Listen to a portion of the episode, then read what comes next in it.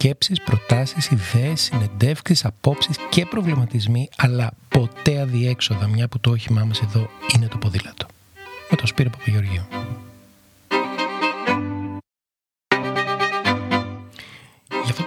Έχω ετοιμάσει 10 συμβουλές για νέους αλλά και για πιο παλιούς στο ποδήλατο που θα κάνουν τη ζωή τους πιο εύκολη και κυρίως πιο ευχάριστη. Έτσι κι αλλιώς αυτά τα podcast έχουν τρεις βασικούς στόχους: να κάνετε περισσότερο ποδήλατο, να το απολαμβάνετε περισσότερο και να αποφεύγετε οτιδήποτε μπορεί να σας προβληματίσει.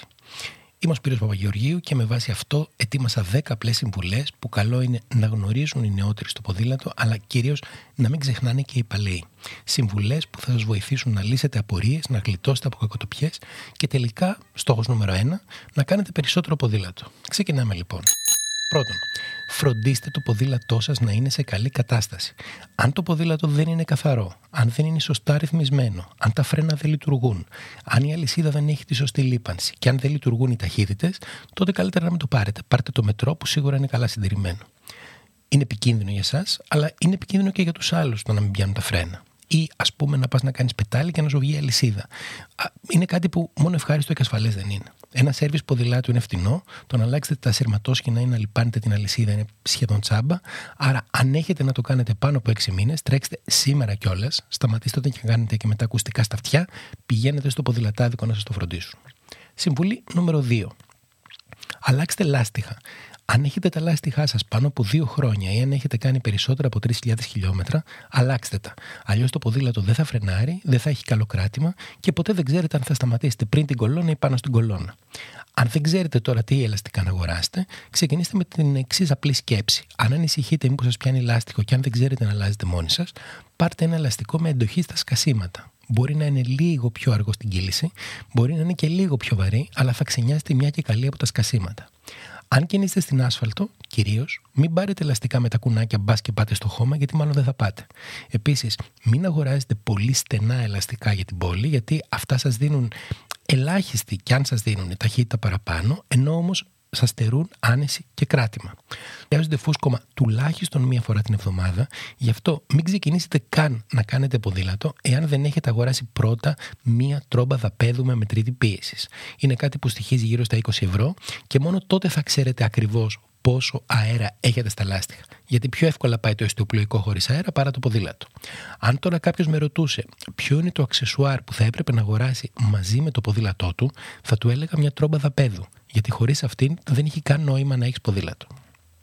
Συμβουλή νούμερο 4. Ρυθμίστε σωστά το ύψος της σέλα. Ούτε πολύ ψηλά για να νιώθετε σαν ακροβάτες στο τσίρκο, ούτε πολύ χαμηλά για να μοιάζετε πάνω στο ποδήλατο σαν να σας το έκανε δώρο παππού στην πρώτη δημοτικού. Η σέλα χοντρικά πρέπει να είναι τόσο ψηλά ώστε όταν κατεβάζετε το πόδι, μόλις να φτάνει η μύτη στο έδαφος. Αυτό βέβαια έχει να κάνει και το, με το πόσο ασφαλής νιώθει κάποιος πάνω στο ποδήλατο και στην αρχή μπορείτε να την έχετε λίγο πιο χαμηλά και σιγά σιγά να τη σηκώσετε. Αυτό ισχύει για την ποδηλασία στην πόλη, γιατί στην αθλητική ποδηλασία απαιτείται μεγαλύτερη προσοχή και ιδανικά ένα bike fitting, δηλαδή να ρυθμίσετε το ποδήλατο ακριβώς σύμφωνα με το σωματότυπο και με το είδος της ποδηλασίας που σας αρέσει.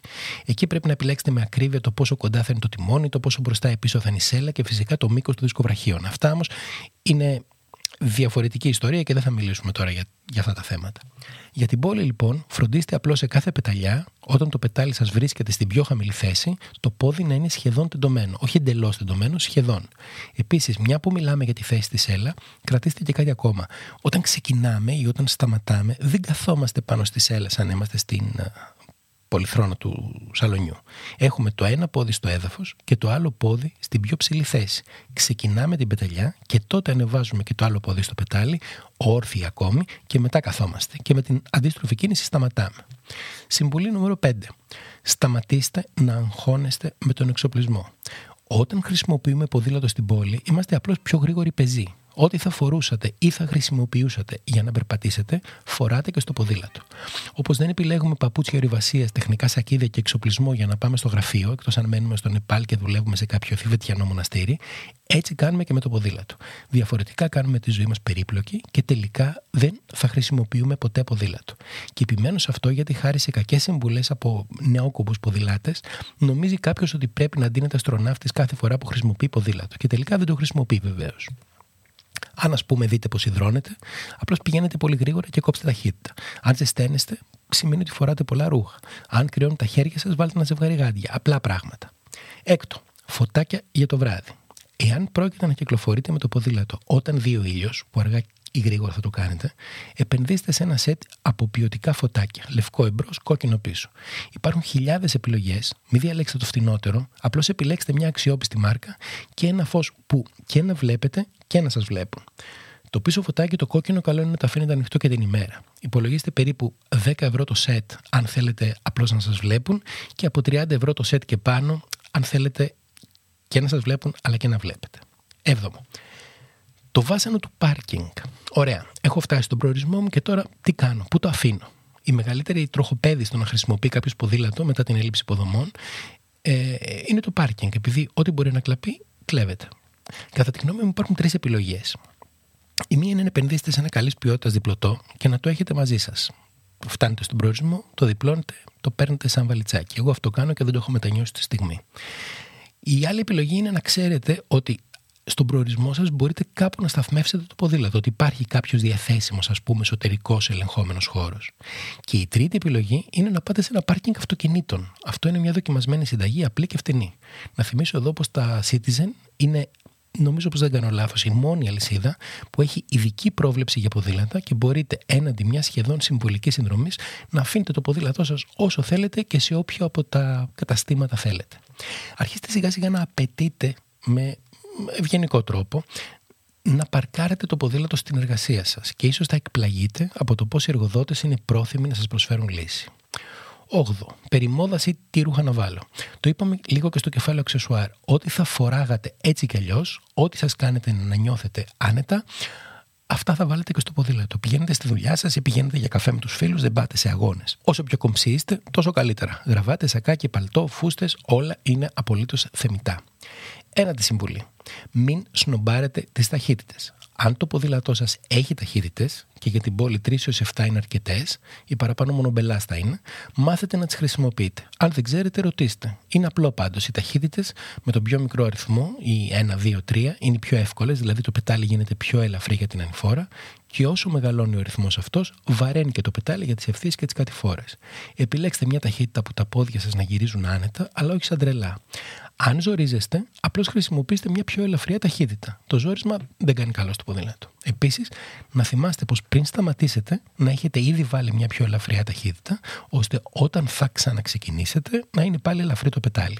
Γενικά, αν πρόκειται να αγοράσετε ποδήλατο τώρα, προτιμήστε ένα δίσκο εμπρός και όσα γρανάζια έχει πίσω, δηλαδή 6-7 το πολύ. Είναι αρκετό. Και τέλος, συμβουλή νούμερο 10. Αν τώρα πρόκειται να ξεκινήσετε, δοκιμάστε ένα ηλεκτρικό ποδήλατο. Αν δηλαδή ή τώρα ξεκινάτε ή ξαναξεκινάτε να μετακινήσετε, η συμβουλή μου είναι να πάρετε ένα ηλεκτρικό. Δεν είναι το ποδήλατο του τεμπέλη, γιατί για να δουλεύει υποβοήθηση πρέπει να κάνετε πετάλι, αλλά είναι ένα ποδήλατο που θα σας βοηθήσει να κάνετε περισσότερο ποδήλατο. Θα γυμνάζεστε χωρίς να κουράζεστε, θα ανεβαίνετε ανηφόρες ανευθείες και δεν θα καταπονείτε τα γόνατά σας. Δηλαδή θα έχετε όλες τις χαρές και κανένα από τα προβλήματα του ποδηλάτου. Επίσης, αν θέλετε να κουβαλάτε πράγματα, θα τα κουβαλάει το ποδήλατο και όχι εσείς. Γενικά, αξίζει τον κόπο να το δοκιμάσετε και θα μπορείτε ίσως εναλλακτικά και να νοικιάσετε από κάποια από τις εταιρείες που νοικιάζουν ε, ποδήλατα με το μήνα έτσι, με τη μορφή leasing. Αξίζει τον κόπο να δείτε αν σας εξυπηρετεί και πιστέψτε με θα εντυπωσιαστείτε. Αυτά για σήμερα και μην ξεχνάτε ότι ό,τι και αν κάνετε σε απόσταση μέχρι 5-6 χιλιόμετρα μπορείτε να το κάνετε με το ποδήλατο.